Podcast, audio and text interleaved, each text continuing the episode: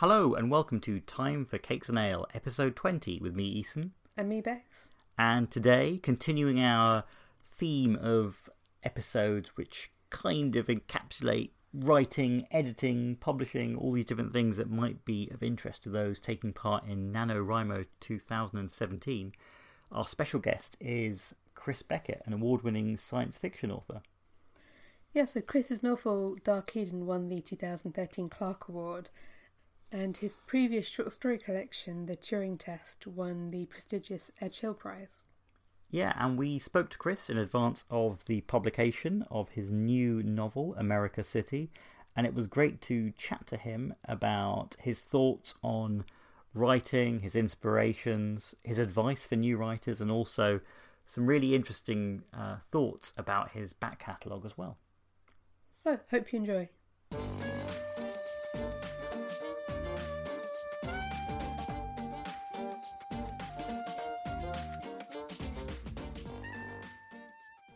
We're delighted to be joined this time by science fiction author Chris Beckett. Hi, Chris. Hello. Hi. Nice to be here. You're probably best known for the Eden trilogy, uh, which came out over the last few years, but you've been writing science fiction since the 1990s. Um, why did science fiction in particular sort of attract you as a medium, and, and particularly the, some of the short stories that you wrote in the early years? Why did short science fiction draw you in? Yeah, that's interesting because I, unlike some uh, writers, I didn't sort of, you know, when I when I, when I was younger, I had the idea of you know wanting to be a writer. I didn't particularly have the idea I wanted to be a science fiction writer, and I tried to write other kinds of stories. But you know, you know, you know, you know, we talk about a writer finding their voice, kind of thing. And, and what happened to me was that my voice included science fictional elements, and I think it's, I think science fiction is. Um, it, it, the tools of science fiction just happen to suit the kind of things I want to write about, really, for some reason. And, uh, and once I found that out, then I sort of took off, really, or in my own mind, I did anyway.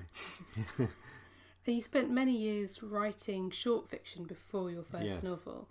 Um, was that because short fiction in particular um, was a, a, sort of useful tool for exploring different things, or were you sort of find, like you say, finding your voice as a writer, or what, why in particular?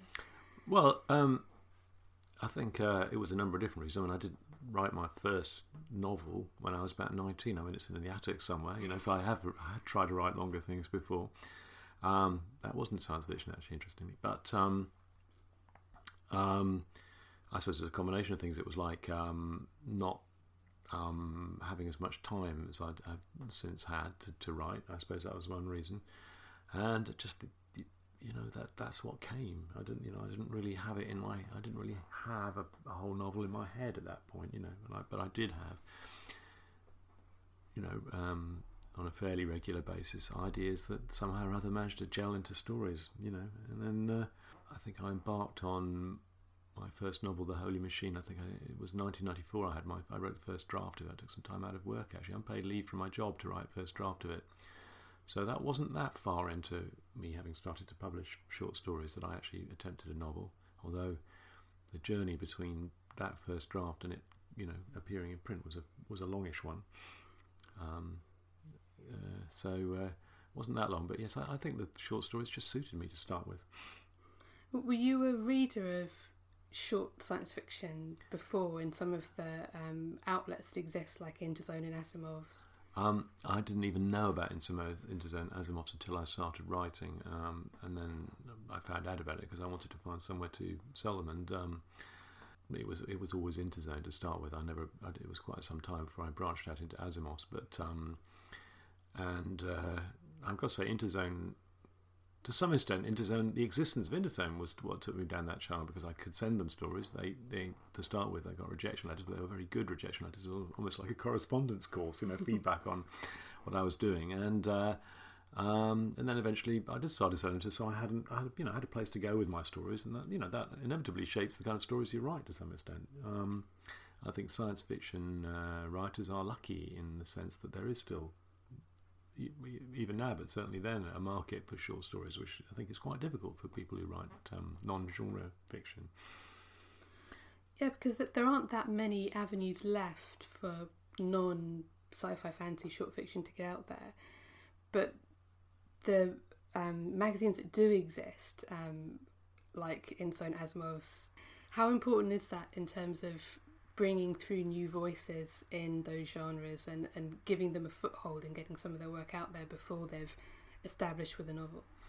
Well, I mean, I, I suppose I can only speak for myself. I mean, I, I do wonder, I seriously wonder whether if there had been nothing like Interzone or any or any equivalent to Interzone, I would have given up at some point and just thought, I, you know, isn't what's the point? I'm writing stuff and I can't find anything to do with it. Would I, would I have carried on? Would I have written a novel? Would I have actually got a novel uh, published? I, I, just don't know. It seems to me that it's, it's you do need the um, intermediate steps between not publishing anything at all and publishing a novel commercially. You know, there's the, most people need some intermediate steps. You know. Um, it's like if you're a piano player, you, you want to have something in between, in between just playing piano in your living room and performing in the Albert Hall. You know, you know, you need something in between. So, The Holy Machine, which was your first novel, came out in 2004.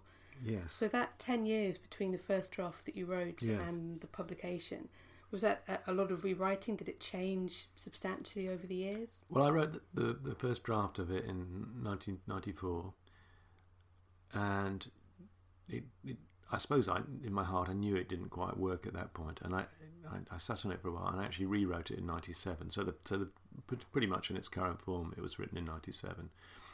I had a, I, I couldn't find a mainstream publisher for it at the time. Uh, I, uh, I did eventually have a small press that was going to publish it called Big Engine, uh, run by Ben Jeapes, but that um, that went out of business and then I was eventually published by an American print-on-demand publisher called Wildside. Um, but uh, uh, it's more recently come out in 2010, uh, published by Corvus, and kind of more commercial publisher. But um, so yes, quite a long journey to, to, kind of for that to see the light of day. And I don't think the Wildside edition, although it had a beautiful cover, I don't think it sold very many copies.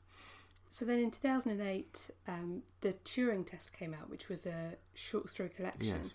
Was that a collection of stories that had been out in in these science fiction magazines yes. over the years? Yes, all the stories in the Turing Test had either appeared in um, uh, Interzone or in Asimov's, which, um, by the way, Asimov's has also been very supportive to me, and you know, so, so I'm grateful to them as well. But they, they, they, were sort of that was a bit further on.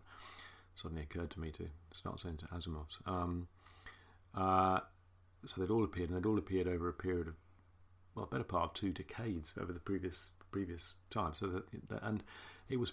I'm not a very. I wasn't a very prolific short story writer. I mean, I think there was one year I, published four short stories, but usually it was a two a year. You know, um, and it was most of the stories I'd published up to that point. I left out a group of stories which had I'd kind of subsumed into a novel, and I didn't include them in there. Um, but apart from that, it was most of the stories I'd published. Yeah, that's right. And how did it end up being nominated for and ultimately winning the Edge Hill Prize. Oh well, that was a huge break for me, and yeah, and someone someone else I'm very grateful. For. There's a lot of people I, I'm, have cause to be grateful for actually, but the Turing Test was published by a Norwich-based um, small press um, called Elastic Press, uh, which is basically a chap called Andrew Hook, um, who's a very prolific writer in his own right, by the way, um, and uh, he had the he had the idea of submitting it for the Edge Hill Prize. I, I, I barely realised he'd done so. I think he'd mentioned it to me, and then he contacted me to say, "Did I realise it was um, it was, on the shortlist?" You know, so that uh, it was pretty exciting. Yeah, but it was that was down to him. It didn't occur. It wasn't my idea to submit it, um, and uh, that proved to be a very important step for me.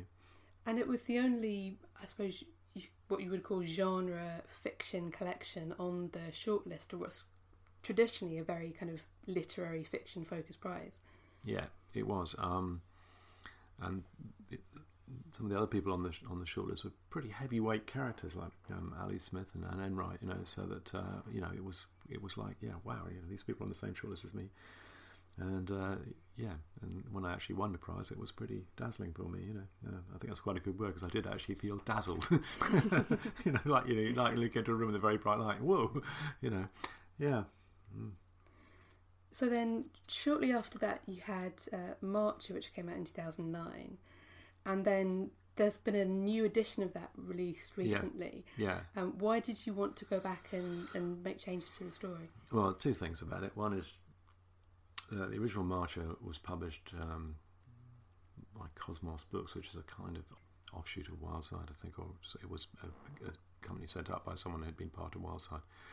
Um, and it was it was a pretty low budget edition. There wasn't much in the way of editorial or proofreading input, so it was a I wasn't happy with it from the point of presentational point of view. Uh, I, I, you know, I thought it was basically quite a good book, and um, I just wanted it to be out there, you know, and that's why uh, I approached um, um, Newcon Press about doing another new edition of it. But then I thought, if I'm going to produce a new edition, I'm going to actually rework it as well. So I reworked it, changed the ending completely, actually, and um, yeah, I just kind of reworked the whole thing. Um, basically, try. I mean, what I've learned, you know, now working with kind of more, you know, if you like, commercial publishers, um, that the editorial input is really quite important. And if you don't have editorial input, you don't have anyone saying, you know, that bit is really boring, or that bit is too long, or that you need to explain that more, or whatever. Then you just don't get such a good book. It's not. It's not just about one person. So, uh, in the absence of that, I thought it was good to kind of, you know, and I did have editorial input from Ian Whates, of course, who ran Newcon Press, and so, uh, so yeah, I just wanted to make it a, what I thought was basically a good book, a better book. That was my thinking. Yeah. And then the Eden trilogy. Where did the initial idea for that world come from? Okay, yeah. Um, well, I published a, a short story. Um, I think it was '92, if I remember correctly, which is quite early in my story writing career, perhaps the fourth short story I ever published, um, which is called "The Circle of Stones," and that that story, which uh, formed the um, the kernel of Dark Eden. If you've read Dark Eden, you will know where the circle, why the Circle of Stones is significant. Um, that that was the, the germ of the idea, and obviously you can't explain exactly where the everything how it all bubbled into my mind. But um, one thing I've always thought was probably something to do. Think about Dark Eden. The, the planet Eden is a sunless planet, or that any light that exists on the planet comes from bioluminescence, um, and any heat comes from geothermal heat, uh, which the, life forms on the planet are able to transfer to the surface. But um, um, so basically, it's a planet that's that's lit by its own trees, and I, I, am fairly certain I know where that idea came from. Back in the day, I used to have one of those old Amstrad computers with green letters on a black screen, and if you think about it, that inverts a page of writing in much the same way as Eden inverts the ordinary world, in the sense that the the letters are the bright thing and the background is dark, whereas in on a page of writing, it's the other way around. And I'm fairly certain that it was just staring at that screen that that um, gave me the idea of um, a luminous forest, and that's that's what first part of the idea. Um, but the, the content of the story came from sort of things in, things I was thinking about my my own personal life at the time. But it was uh, yeah, it was about a kind of the story itself was about a kind of a, a terrible act of transgression that, that, that, that kind of destroyed a community but possibly had creative consequences, and that was the uh, that was the kind of kernel of that idea. And of course, that did become the kernel of Dark Eden. A, a, what is it? A, to, to, the eyes of most people, a, terrible and, and, very selfish act of transgression carried out by one character, and the consequences of that. And then over the following two books, those consequences effectively play out over generations. Mm. Did you have those second and third books in mind when you were writing Dark Eden? Well, when I first wrote the novel Dark Eden, by the way, there was another short story called Dark Eden as well, which which was the backstory to, to the to the book. That's about how people first came to the planet. So that was two short stories that were the precursors to the book, just to complete the history. But yeah, um, I didn't when I wrote the novel Dark Eden, I imagined it being a standalone book. But that said, I did I had had an idea, and I'd even written a short story which I abandoned, which includes some of the events in the second book, Mother of Eden. So I had I had begun to think about um, uh, a sequel before I even written the novel, you know. But uh, when I wrote it, I thought, you know, and it does work as a standalone book, Dark Eden. It was that was my original plan. My my publishers suggested I think about sequels, and I thought, yeah, I, I will. So I, I used that. Um, I used some of the ideas for, for the second book, Mother of Eden. So no, the, the sequels weren't weren't in my mind as I wrote the novel. Really, the germ was there, but they weren't really a plan at that point. How big an influence in, in sort of getting the second and third ones out there was the first book, Dark Eden, winning the Clarke Award in 2013? Um, I'm trying to think of the time sequence. I think I'd already um, embarked on the sequel before the Clarke Award. I, am not absolutely certain. I'd have to I'd have to look back. I can't remember. So, but I'm sure winning the Clarke Award wouldn't have wouldn't have wouldn't have been a discouraging thing to carry on with this world. Let's put it that way. You know, but um, I was quite once I got the idea into my head. I was quite taken with the idea because in in Dark Eden, we're talking about a small community descended from just two astronauts about 160 years after the two astronauts um, arrived on the planet Eden. And a lot of the book is about how they relate to that story of how they got there and how they, they, they cope with the, the fact that they are essentially exiles from Earth and how they deal with that in terms of their their belief system and the stories they tell and, the, and the, you know the way they give their lives meaning. You know that was it's all about that and, and the sort of rather garbled version of their origin story that, that, that they, they use. And so once I the idea entered my head of um, writing sequel sequels to the book, I thought it'd be fun to jump forward again to another time where the events in Dark Eden were now the story. You know, the the, the, the backstory was now the, the catastrophic rift in the community that took place in Dark Eden. But of course, it was a rift, so there were two separate communities, and each of them had their own uh, version of that story, radically different version which they developed. So Father of Eden was set among the, the, the so-called John folk, the people who'd followed the, the, transgressor John, and so they had a certain take on those events. And the Daughter of Eden was set among the David folk, the, if you like, the, the, the conservative faction in Dark Eden, and they had their own separate take. And so I thought that'd be fun to. The original novel would become the mythology of the other two novels, mm-hmm. in a way. Um, that's how, that's, a, that's, probably slightly different from the normal format of a trilogy. In the second, in the, the second two are quite close in time, um, but the first one is some way back. Yeah. So, as well as the Eden trilogy, you also released another short story collection in yes. 2013. Mm. Yes, uh, that story collection was called The Peacock Cloak, and it's published by Newcon Press.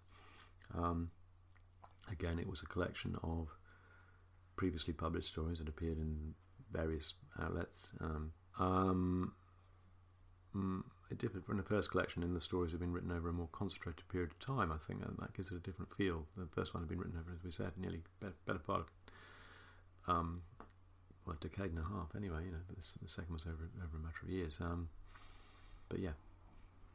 So while you were writing the novels, you were also still working on short stories yes. throughout that time. Yes, I was. Yeah, although my short story writing has taken a different turn more recently. But yes, at the time I was continuing to write those short stories. Yeah, yeah. And is is that just because you've got particular ideas that suddenly crop up and you want to do something with them, or was it just to sort of keep your hand into getting things out there and published while you were working on a novel? Or? Well, what I think I've changed slightly in, in, in some ways, but at the time, back back in the day when I started writing short stories, um, I, w- I wouldn't have made it wouldn't have worked for me to say to myself I really ought to write a story. I, I, either I've got one or I haven't got one, and if, I, if it's there, I write it. If I haven't got it, I wouldn't write it. That's very much how I felt. So as I said earlier on, I would have liked to write ten stories a year, but usually it would be two or 3 mm-hmm. and if I could, I found I couldn't force it. You know, they'd just come. There'd be an idea pop into my mind. It might be something like the green. Um, writing on the screen would, would make me think oh, that's an idea for a story, and then perhaps another idea would pop in my mind. You know, I'd have an idea about um, I don't know someone making a transgressive act, and then I might think, oh yes, someone's doing a circle of stones that you know that somehow your one isn't allowed to touch or something. You know, that that would that would somehow gel, and and then the story would appear. It's like a kind of almost a um, um, some kind of alchemy that would happen that was somewhat out of my control. So. Uh, so I guess what happened for a that I just kept on that thing kept on happening. It kept on generating stories. I, I don't I don't seem to generate stories in quite that way any longer, short stories any longer. Perhaps because I've become more immersed in novel writing, or possibly I've just that particular way of writing stories has run its course. I mean, I've written a couple of stories recently which have been commissioned, which in the old days I would have found very difficult, but I think now I find it almost easier to to be commissioned to write a story um, to, to, to, to, to fit a certain context or a certain um, theme or something, and, and uh, I've written a couple of stories I'm very pleased that, uh, uh, with that have fallen into that pattern. But I think, in the, you know, if you'd asked me in the middle '90s, look, would you write a story on this subject? I would have found that very difficult. Hmm. So those have been for particular themed anthologies? No, one of the ones I'm thinking about, I've written, I think I've written three themed ones this year. Um, two of them were for themed anthologies, yeah. Um, one of them, the, the, only theme was it had to have a set, a set, number of words, which is a bit odd. Um, the other one was a, um, anthology in which the uh, they were both these were both these two I'm talking about were both for Newcon, and the other one was Newcon Press was a, a collection of alien fairy tales and uh, fairy tales told by aliens. Which, when I first thought the idea, I thought I I don't think I'm going to come up with anything. And then suddenly I thought, yes, I've got a really good idea for that, and I'm, I'm dead chuffed with the one I wrote. uh, then the third one um, was a commission from Audible because um, my, my stories apparently sell quite well on as audio. Um, my, my, book, my books do rather, and um, and it was a commission, you know, straight to Audible, straight to audio story, almost a novella. Really. It's about um, eleven thousand words long, so it's more. That is really a novella, isn't it? Mm. Yeah, I don't never quite know when one one begins and the other ends. And, and that was on the theme of arrival. And again, that was that was it. The theme of arrival. I had to think of a story, and uh, I was sort of my slight feeling of panic. How am I going to come up with a story of arrival? I don't panic, Chris. Just think. Just it's just a different way, kind of process, and it's just um, I'm finding that interesting now. I'm quite quite enjoying that challenge of um, working with a, within a, some kind of constraint. Two constraints really. One is a topic, and one is a time. One is a deadline, which yeah. is which is different from when I used to do it. So, it, does it feel different writing to a deadline than just having an idea that might percolate for years before? Yeah, it does feel different because uh, you're right that some of those old stories uh, did percolate for years. You know, in some cases, you know, and um, and also my novels did as well. You know, the, you know, the, as I say, the the, um, the uh, short story, The Circle of Stones, came out, if I'm right, in 1992, and the, the novel Dark Eden came out in 2012, meaning that there was actually a 20 year percolation between the two, incredibly, you know. Um, so that's quite a long time for an idea to percolate through your head and, and, and or marinate, is that the better word? I don't know. yeah. um, so now, and it's the same with the novels, of course. I, I don't have that luxury of letting things marinate for 20 years. I'm, I'm you know, I've got a, you know, I've signed a contract to deliver a novel I've got a year to write it or something, you know, and um, that's a different kind of discipline. And I think, uh, yeah, I've changed. It's changed me as a writer, and um, I'm still adjusting to it. Mm.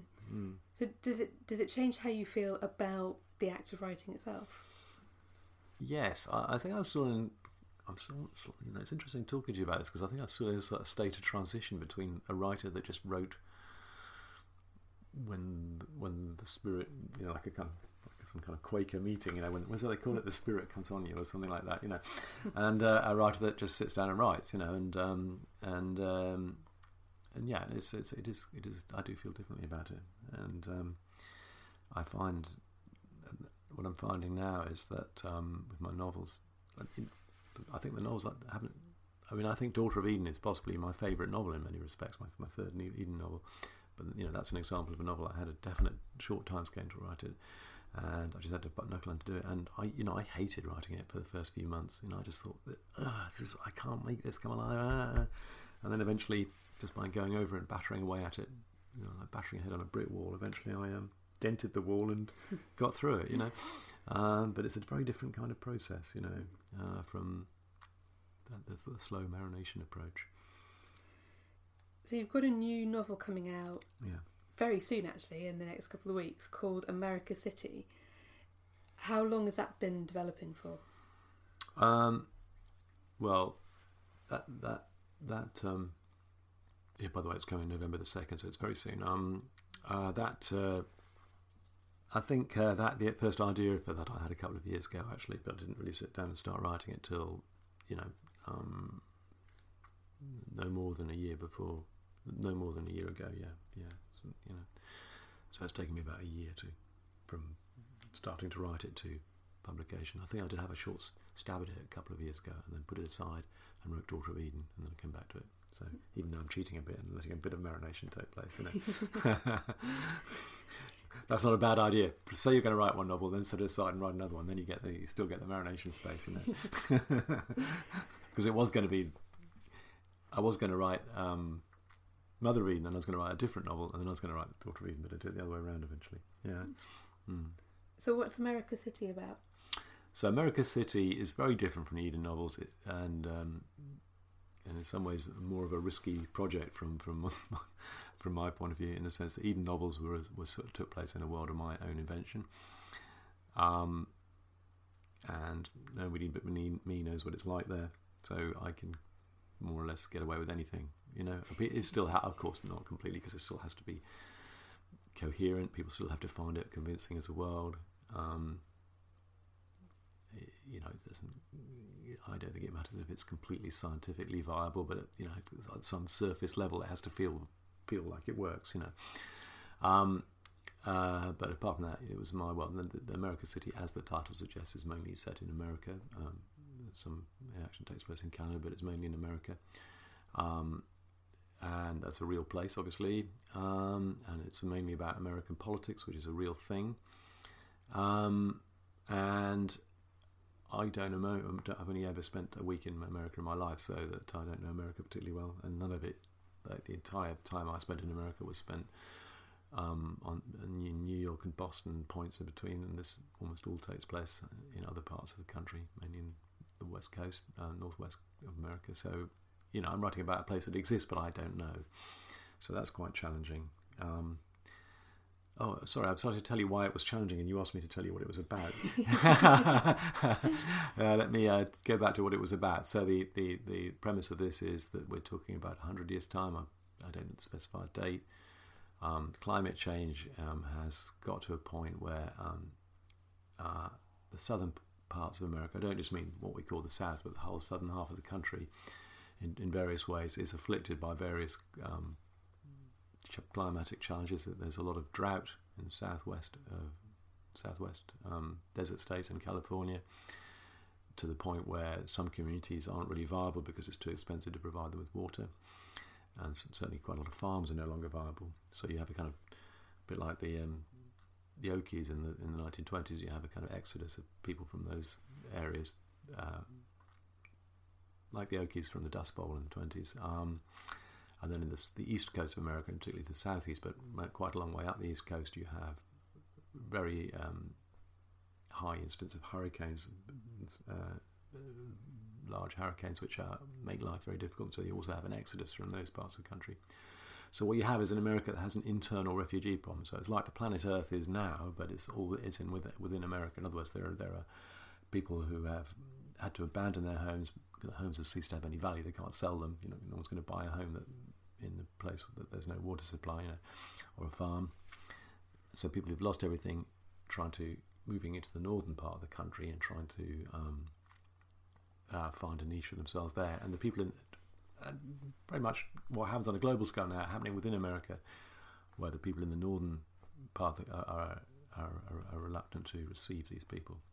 They're getting increasingly hostile towards them and finding reasons why it's all their own fault and all the other things that we do when we don't want to help people. You know, we, we persuade ourselves that it's their fault.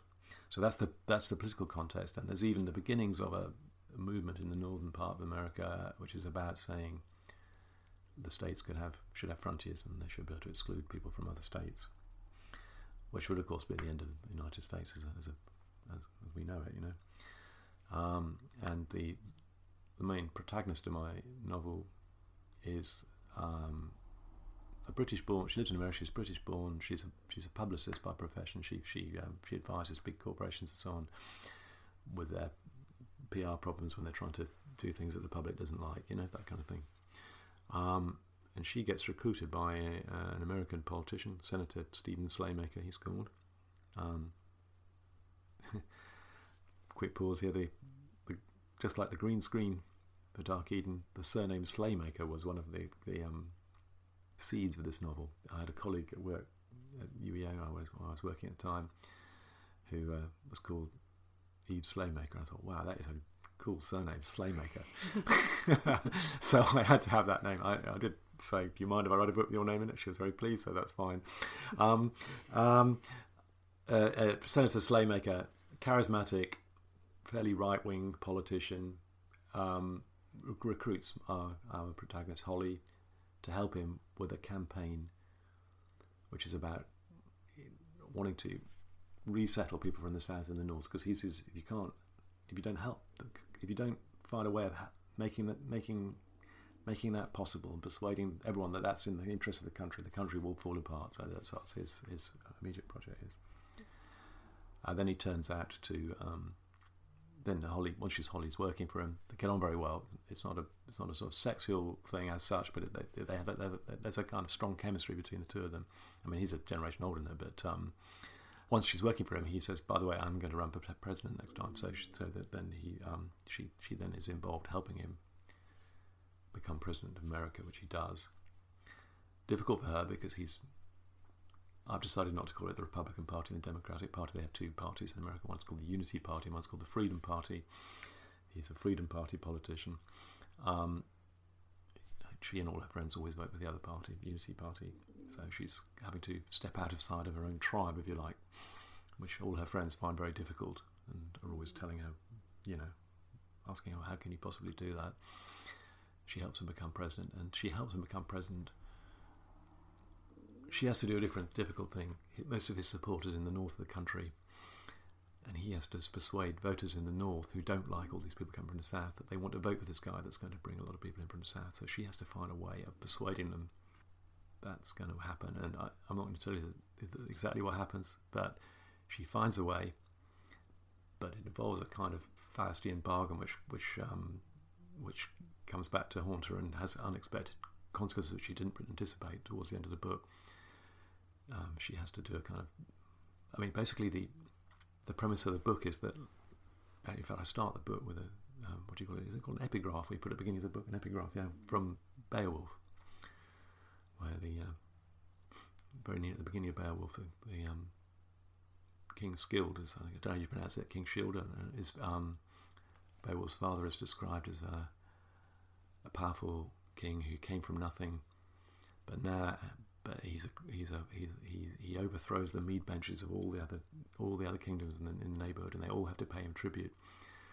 And it says that, and the concluding line of this that verse is, "And he was a good king. That was a good king." And I was thinking, the premise of it is that a good king is someone that takes things from somewhere and gives it to their followers. yeah, you, and, and I, the more I thought about it, the more I thought that's still true. You know, we we hmm. are, Mrs. Thatcher privatised state controlled industries and made it possible for people who voted for it to buy the shares at knockdown prices. For example, you know, there's, there's endless examples you could think of. And it struck me that even global warming is an example of that, but there's a slight twist with global warming where basically we're living a comfortable life at the expense of people in the future. So we're basically stealing from the future. And it's like the more I thought about it, the more that always happens. The, at the end of the day, our leaders offer us things that really belong to other people, and that's how they get our support and that's what happens in this novel. Um, and uh, that's what Holly has to help him do, and uh, that's that's the premise of the story. How's it sound? this is great. I'm looking forward to that. yeah, um, yeah. Um, so, uh, so it's a kind of meditation on the compromises that are involved in politics. One of the challenges of it, of course, is that we now have a president of America who's stranger than fiction. And when I started writing it, it wasn't obvious he was going to be president. Uh, so that I had, I had a huge crisis of confidence when Trump was elected. They don't, they never think of the fiction writers, do they? You know, you know, they never think this is going to really mess up someone's science fiction novel. You know, they just, they just don't care. They just vote for him anyway. You know, I was pretty cross with the American public. Um, uh, so my guy isn't really like a Trump-like figure. I mean, he's a, he's a right-wing politician. He's but he's he's um, he's not. I mean, Trump is so unlikable. This guy is not unlikable. Um, I don't find him unlikable. Some people might. Um, but he's he's like King Scyld, whatever you call him. He's he's he's he's, he's a leader in the old school. He looks after his own. Um, and uh, so I had to do, I had to think, how am I going to write work this novel so it'll work in a post-Trump world. And I don't know if it succeeds or not in that way. We'll just have to see. But um, I certainly I had a lot of stuff in it. There's a lot of stuff in it about um, manipulation of news and use of the social media to um, generate uh, a kind of consensus that perhaps doesn't exist, but you you, you create the, the, impression of a consensus using social media. People nowadays a lot of talk now about trolls and bots. They, they don't call them that in the novel, but there are things like that in the novel.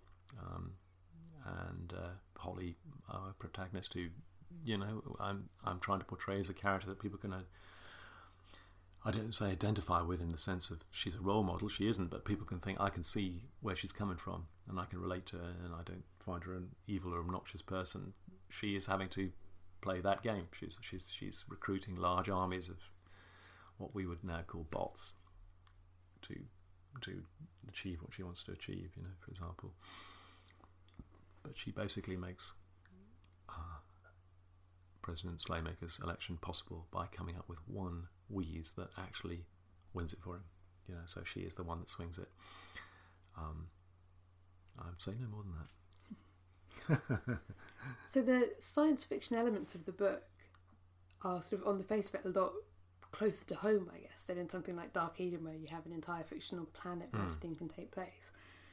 Is it almost a book that people wouldn't necessarily consider to be science fiction, just a, a, a future projection of, well, of society? I, I think I think if I hadn't been a science fiction writer and I'd written this book, no one would think it was science fiction. Do you know what I mean? Because it's like the kind of book that mainstream authors might write, and people would say, "Okay, it's just set in the future." There isn't a lot of fancy technology. I mean, I've invented a few things just to make it. You know, there's driverless cars and things like that. But um, and there's a kind of rather sophisticated. I mean, I, I implied it's rather more sophisticated kind of social media thing. I call the call the whisper stream, which is the kind of um, kind of um, kind of unified social mm. media thing they've got. But uh, no, it's, it, it, if you were, if you, if you, if I, if, if I wasn't already a science fiction writer, people might not want to choose to categorize it as science fiction. But it's set hundred years in the future, and it's about an imagined future society, and um, you know, I mean, I, according to my definition, it's science fiction, but but you, you, it's not, doesn't feel heavily science fictional. Doesn't feel heavily science fictional, and I, and I wrote it that way on purpose, you know. Um, yeah. Does it bring a, a, sort of separate marketing challenge when you're, you're mar- marketing a book that isn't necessarily science fiction but has science fiction elements, and you as an established science fiction writer, it's going to be seen as science fiction. Whereas, I say, other writers could and have produced books which have science fiction elements in them and which are, yeah. on the face of it, science fiction, and yet, as non science fiction writers, they're rarely considered to be science fiction novels. Well, it's a funny thing that I mean, I yeah, for example, Kazuo Ishiguro, um, I would say "Never Let Me Go" is probably slightly more science fictional than my book that I'm talking about, in the sense that it involves cloning, which is quite definitely a science fictional concept. Uh, but it's not sold as science fiction, is it? You know, because Kazuo Ishiguro is not known as a science fiction writer. Yeah. Um, so, um, so it, it, it goes to show that genre is in the eye of the beholder in many ways. You know, uh, you know I suppose if you have a, a, book that's got you know galactic empires and spaceships and so on, I suppose you have to say that is science fiction. You know, no, one's going to claim that that's just just just because it's written by a you know. But uh, you know, you know, there's there's there's quite a large grey area which it what you see depends on what your preconceptions are. It's like those psychological tests where you know people see a different color depending on what they expect to see. You know. Um, so, but from the, you, you, sorry, I keep rambling off. But uh, your question was about the difficulty of marketing it, wasn't it? Yeah. Well, I don't know. I mean, I'd quite like to have an audience that straddles the, the um, science fiction readers and non-science fiction readers. I, I, find it irritating that. I mean, it's not an uncommon occurrence for me to someone you know, I get talking to someone, they say, "What do you do?" And I say, "I'm a writer." And they, most people find that interesting, as you know. And uh, they say, "What do you write?" I say, "Science fiction." And there's kind of you can see like, yeah, "Oh God, it's happening again." The face sinks, you know. They, "Oh God, I don't want to talk to them anymore." You know, um, uh, I find that a bit depressing, really, because I mean, I just write books, as far as I'm concerned. You know, I'm not really sort of trying to write. I'm not sitting down. I'm going to write a science fiction, but I'm just writing a book. It just happens to come out that way, you know just happens to I find that a good way of telling a story, you know. So I, I'd be quite glad if it attracted a new readership. But I be, I think your point is it might it's difficult to attract a new readership when people have a preconception about what kind of book you write. Um, um, it is frustrating though. When I the um, you know going back to the t- the um, Turing test and the Edge Hill Prize, the the old, the judges, chair of the judges at the time, uh, wrote um, uh, this book winning the prize is going to be a surprise in the literary world, he said. And he said, to be honest, it was a surprise for the judges because we didn't know we liked science fiction. Um, and uh, I, I've had that kind of reaction quite often. Yeah, people have been people have read Dark Eden and thought, oh, actually, I quite like it. You know, I don't like science fiction, but I quite like it. And you think, yeah, well, you might find there are a few science fiction novels you like. You know, I'm sure there's lots of science fiction novels that people would read, and it would confirm their reasons for not liking it. And you know, there's no good pretending that's not the case. But I just wish people would think, you know, just because it's got a certain label, it might have, you know, you might like it anyway. Um, yeah, so that's a challenge, isn't it? But uh, we'll see. We'll see. Um, depends. You know, it's outside of my hands now, isn't it? Really, it's um, you know, it's that's the that's the nice thing. There, it's in the lap of the gods, and some it depends what who picks it up, who recommends it to who, which kind of audience it appeals to. Mm. I'm sure if I look on Amazon at my books, which I'm sure you know, I'm sure all writers do sometimes, see what how they're doing. I know if you look at, you can tell who reads my books by the the, the other, you know, other people who. Usually, most people who read my books are science fiction fans, I think, and uh, I'm sure that'll continue to be the case. So, America City is out on second of November. What's next after that? What are you doing? Well, the next thing is come following quite closely afterwards. I, I, I can't remember the exact day, but I believe it's in early January, my, my next short story collection comes out, which is called Springtide. And Springtide is quite different from our other two collections in two respects. First of all, the stories haven't, none of them have appeared in print before, so it's an original collection. And quite a lot of them were written especially for the collection. Some of them in kind of half, you know, sort of ideas that I had a while ago, and I haven't quite found a way of bringing them out. And, but um, but uh, most of them are written especially for the collection. So you know, I sat down and wrote a collection of short stories, which is kind of you know something I've not done before. The same thing is they're not they're not really science fiction. I mean, some of them are a bit weird. You know, they're not completely they're not completely sort of realistic realist fiction either. But none of them are in my book are science fiction, and some of them aren't even. Some of them are just realist fiction. You know, so that this is a completely new departure for me, something I've never done before. Um, it's a collection of I think 21 stories. Most of them are quite short. Um, so yeah, they're completely different from, from anything people have seen of mine before. And uh, interesting with your earlier question about genre, so, I've suddenly ran, so I accidentally wandered right out of my my my um my kind of allocated uh, patch. But to my my great pleasure and surprise, actually, because I was thinking it's just a little little project of my own. I was thinking I'd find it, try and find a small press, someone to publish it, and my my Corvus, who publishes my novels, I said, I said, well, why don't you send it to us? We're your publishers, send it to us. Well, you know, we like it, we'll publish it, and that's what they're doing. So, yeah, great. So it's you know being really professionally published and everything, pro- pro- probably edited and all the rest of it. So that was a that was a nice little um, bonus. I'm, I'm not expecting it to, you know, short story collections don't sell like novels, but you know, it's um, it's uh, something I'm really looking forward to seeing how that goes down. And I'm very proud of the stories, really. And, uh, but uh, yeah. Have you got any more kind of novel ideas on the horizon? Have you started working on anything yet? I'm working on another novel. Yeah, I'm working on another novel now. Um, it's been a bit. The genesis of it has been a little bit like Daughter of Eden. I've, I've had my several months of like, oh God, where's I going with this? I seem to have finally shaken that off, and I've now got the bit between my teeth, and it's it's coming. I, I mean, I, what what seemed what seemed to happen in both cases, what I had maybe a quarter or a third of the novel of what I envisaged the, the full length of the novel written, and thinking I don't like it, I don't like it like this. And then eventually I sat down and thought I'd tell it a slightly different way, start from the beginning, telling it a different way, and that's what's happened. And now I'm I'm liking it, I'm enjoying it, it's, it's, it's alive for me. And uh, so, yeah, and my working title is The Dwendo Killings, which doesn't give away very much. so, so particularly as one of the words is one I made up. uh, yeah, but it's uh, it, it's inspired to some extent by um, a, a, few short stories uh, that I have published. Um, uh, one of them was called Day Twenty Nine, which appeared in the Peacock Cloak, and another one also in the Peacock Cloak, which is called um, the caramel forest that was based it, it is it has those were the original um, seed for the idea of this novel. So it has got some origins out there. People some people already, will already have read. Hmm. so is there any advice you would want to give to people who are maybe thinking about writing a short story or a novel for the first time and who, who've got an idea but have never given it a go before? Um are we talking about advice about the writing of it or advice about publishing or both? Oh, both. Both. Uh, any okay. advice at all. Okay. All right. Okay. Even if it's don't do it. yeah. Yeah.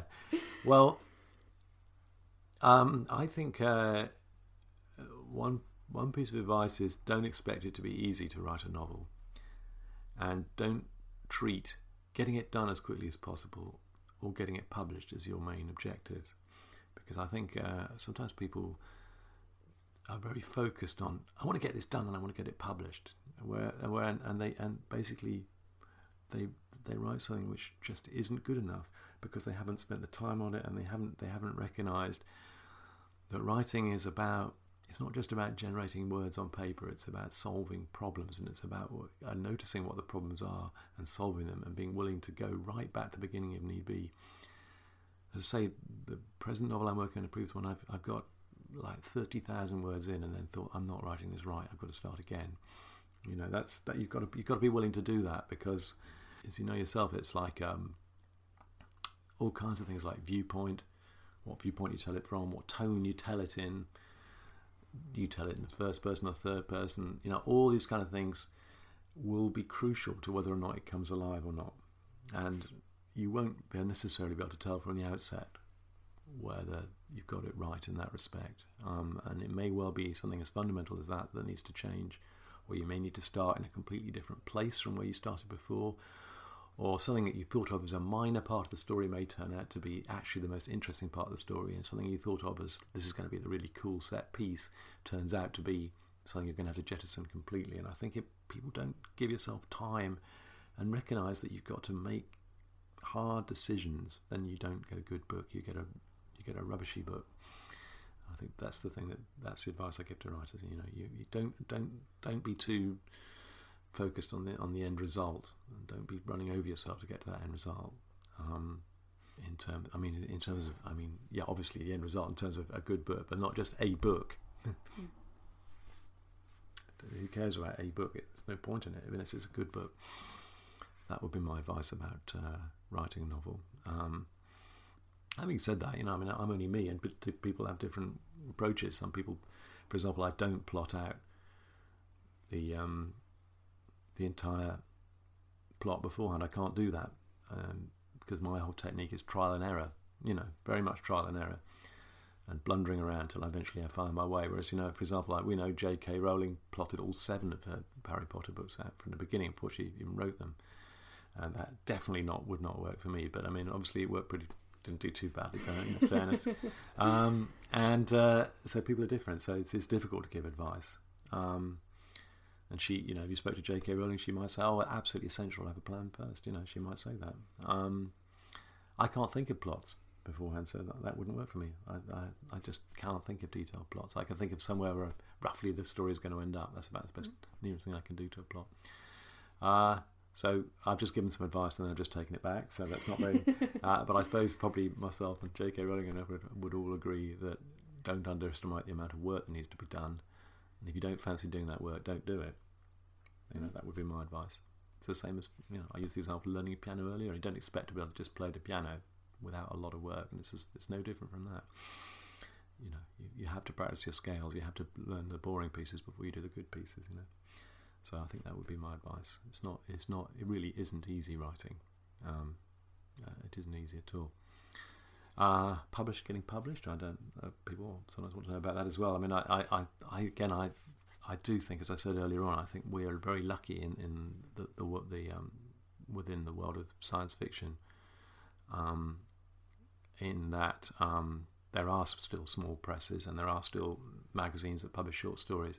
There are people who just who who like Andrew Hook or Ian Whates, um, or indeed the people in America set up Wildside, um, who just set up a small press because they they love the genre. I can't believe they make very much money out of it, but they do it because they want to do it. And there we have a kind of ladder that allows us to get a little bit of a CV as a writer, get ourselves known a little bit, uh, bef- before having to make the big step towards persuading someone that you're a commercially viable writer. Um, and um, you and I, Bex, we both know Una McCormack, for example. She she she made her name as a as a writer of fan fiction online, completely without money, and that's how she made the step into being a writer. And we are we are lucky, I think, in our genre. I don't suppose that happens so much in mainstream fiction. Um, so uh, that's that's one thing is in terms of advice getting yourself published is to, is to get yourself out there, get yourself use those medium, use those media, is that whatever the word is, mediums, to get your stories out, um, uh, and and really work at that. But the other advice I always give people is network. Um, get to know people. I think most of us writers are, you know, we tend to be on the introverted side, I suppose. Writers are general quite often. Uh, so perhaps we may think oh, the whole point of writing is to be able to sit around in my room and not have to talk to anybody. I guess what's the point if I've got to go out and meet people and talk stuff and all that stuff that I'm trying to get away from? But I think you do have to go and meet people. I, you know, we've mentioned Andrew Hook, who published my short story collection. I know him because he was introduced to me by a mutual friend who I met by going to science fiction conventions and meeting other writers my agent, I met the same way. So it's that kind of networking thing. It's just, unfortunately for antisocial writers, you still that's still important, and I think networking uh, is fairly key to um, getting on. And, and and again, it's work. You know, particularly if you're not a particularly uh, gregarious person, it's work, but you do have to do it. So although this upcoming short story collection, Spring Tide, isn't itself science fiction, everything else that you've done has been sci-fi to some extent, whether it's kind of near future Earth like America City or invented planets like Dark Eden. Why do you think science fiction as a genre lends itself towards so much exploration of humanity? I guess. Well, um, I, uh, I, I'm st- struck by the idea that a lot of people who like fiction don't like science fiction, um, and I, find that odd in a way because the all all fiction, uh, all serious fiction starts from the premise that you can find you can explore things by making things up, which you can't explore by literally representing the truth. All fiction has that premise. So that uh, if you like um, a conventional literary novel that describes, I don't know, the relationships of people, in, you know, in, in what purports to be this world, okay, the world isn't made up. They, they, they, it's a there's a kind of they, they, more or less attempts to replicate the world we live in, but the the individuals and the relationships are made up, um, and the and of course you know the fiction itself starts with the point of view that we can see into the heads of other people, which in fact we can't. So um, basically, fiction is let's just pretend that we can see inside other people's heads and think about why how they think. That's all fiction is based on that. All, all sort of realist fiction is based on that. So, so what I'm trying to say is, all fiction has the takes on board that idea that it's creative, and in a way reveals certain truths or allows you to glimpse certain truths otherwise you wouldn't glimpse by making stuff up. That's fiction itself. Science fiction does one more thing. It doesn't just make up people, it doesn't just make up situations and relationships, it also makes up some aspect of the world itself. That's the thing that's different about science fiction. And it could be quite a small thing. Some science fiction just involves the invention of some new technology, or I don't know, um, a device that allows people to read other people's minds, or something, or um, or it could be you set it on a whole different planet, or you can set it in a society that works differently from our own.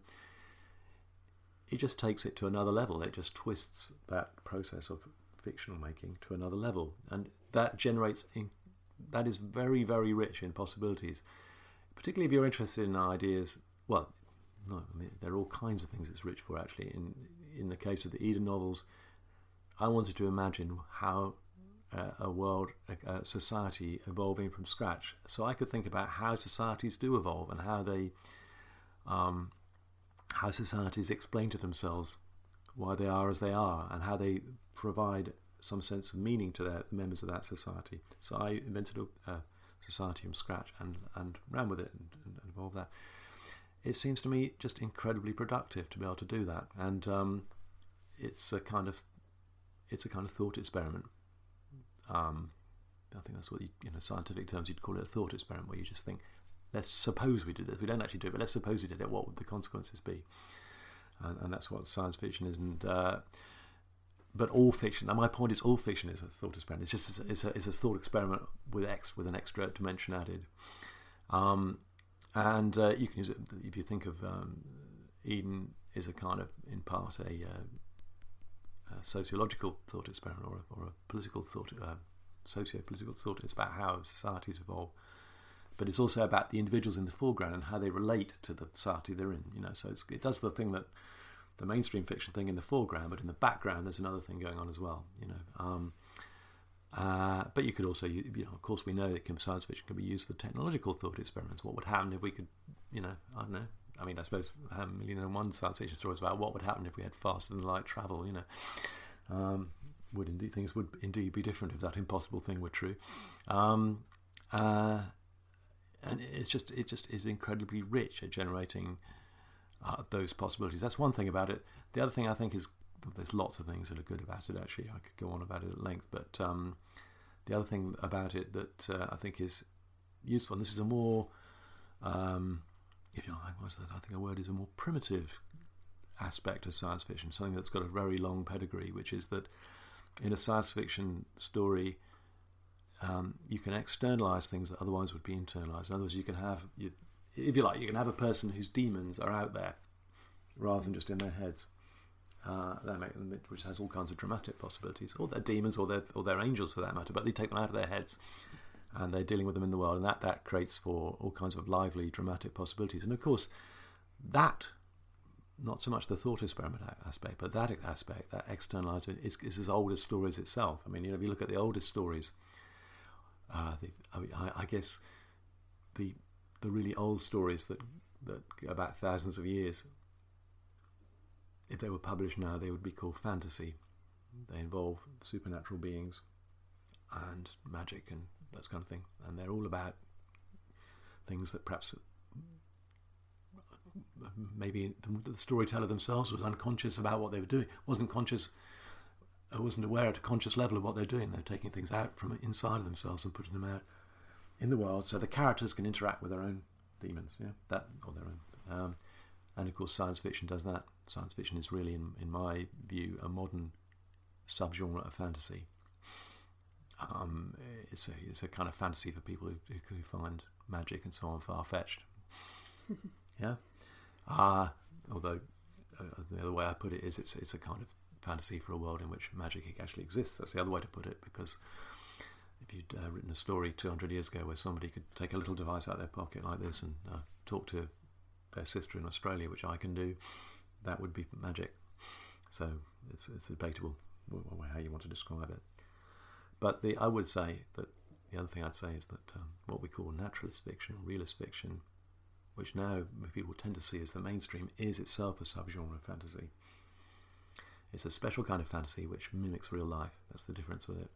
That's the only thing. It is still fantasy but it, it uh, indulges the reader in the idea that they're looking at their own world, that they never are really.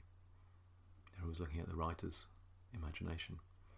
So, thank you so much, Chris, for joining us. It's been great talking to you. Thank you. It's very much enjoyed it. It's always nice to have a talking about yourself. It can't hurt, you know. if people are looking for um, your books or your blog or anything like that, where can they find all that? Uh, well, I've got a website, so uh, that, that's www.chris-beckett.com. Or you can also find me on Twitter at Chris Z Beckett. If someone was interested in going out and, and reading some of your work, is there a particular place that you'd recommend people begin, a novel or a short story collection?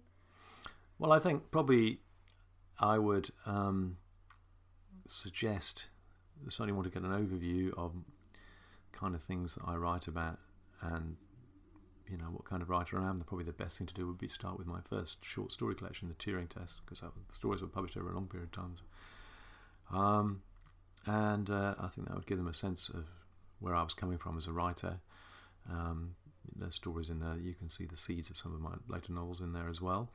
Um, but if you wanted to start with a novel, the novel I personally have a bit of a soft spot for is my, my most recent novel, Daughter of Eden, but I wouldn't recommend you start with that because it's the third novel, Eden novel, and although it would you could read it on its own, it would make sense. I think part of the fun of Daughter of Eden and Mother of Eden is the fact that the backstory to them. These are these are these are people who keep telling themselves stories about their background, their their, their history, they, they, they keep retelling and retelling their history, obviously changing it as they go along and, and making it fit with their current conceptions. And I think if you hadn't read uh, Dark Eden before you read the other two, you'd miss a lot of the what was, you know, what was there to be seen. You know, so I'd recommend if you start with a novel, I would probably start with Dark Eden. But I'm actually quite proud of the two novels I wrote before Dark Eden as well. So I'd hate to people people to ignore those. Um, uh, the Holy Machine and Marcher, and of course I must plug my my new book as well, America City, which is just about to come out. And are all three Dark Eden books now as audiobooks as well? Uh, yes, they are. They, all three Dark Eden books are available as audiobooks. Um, and in the case of the first two, uh, Dark Eden and Mother Eden, they're actually an, a British and an American audiobook uh, being recorded.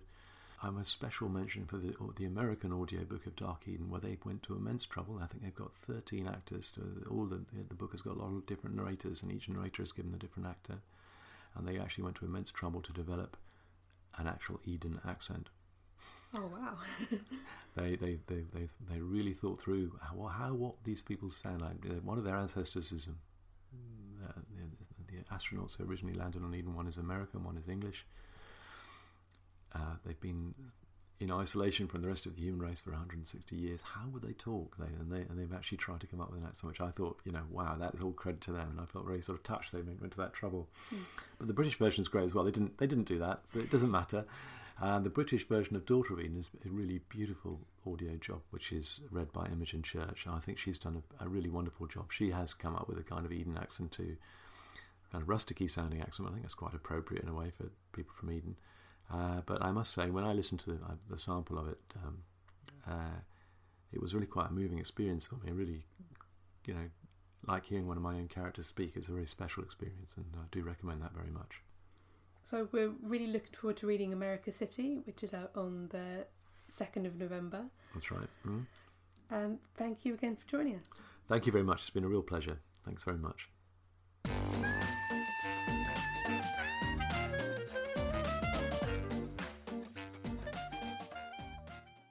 So we'd like to thank Chris Beckett for joining us for our episode of Time for Cakes and Ale. It was fantastic to talk to him. Uh, we really recommend that you read some of his back catalogue and certainly you should go out and get a copy of America City when it's out, uh, well, tomorrow by the time this episode goes out. yeah, if you've got any feedback or comments about this or any other episode, you can find us on Twitter at TFCAA or on our Facebook page, Time for Cakes and Ale or on the website timeforcakesandale.com. Yeah, so please do get in touch, let us know what you're thinking, and if you're feeling generous, please drop by iTunes and give us a review. But for now, that's it for episode 20. Next time, episode 21. Goodbye. Goodbye.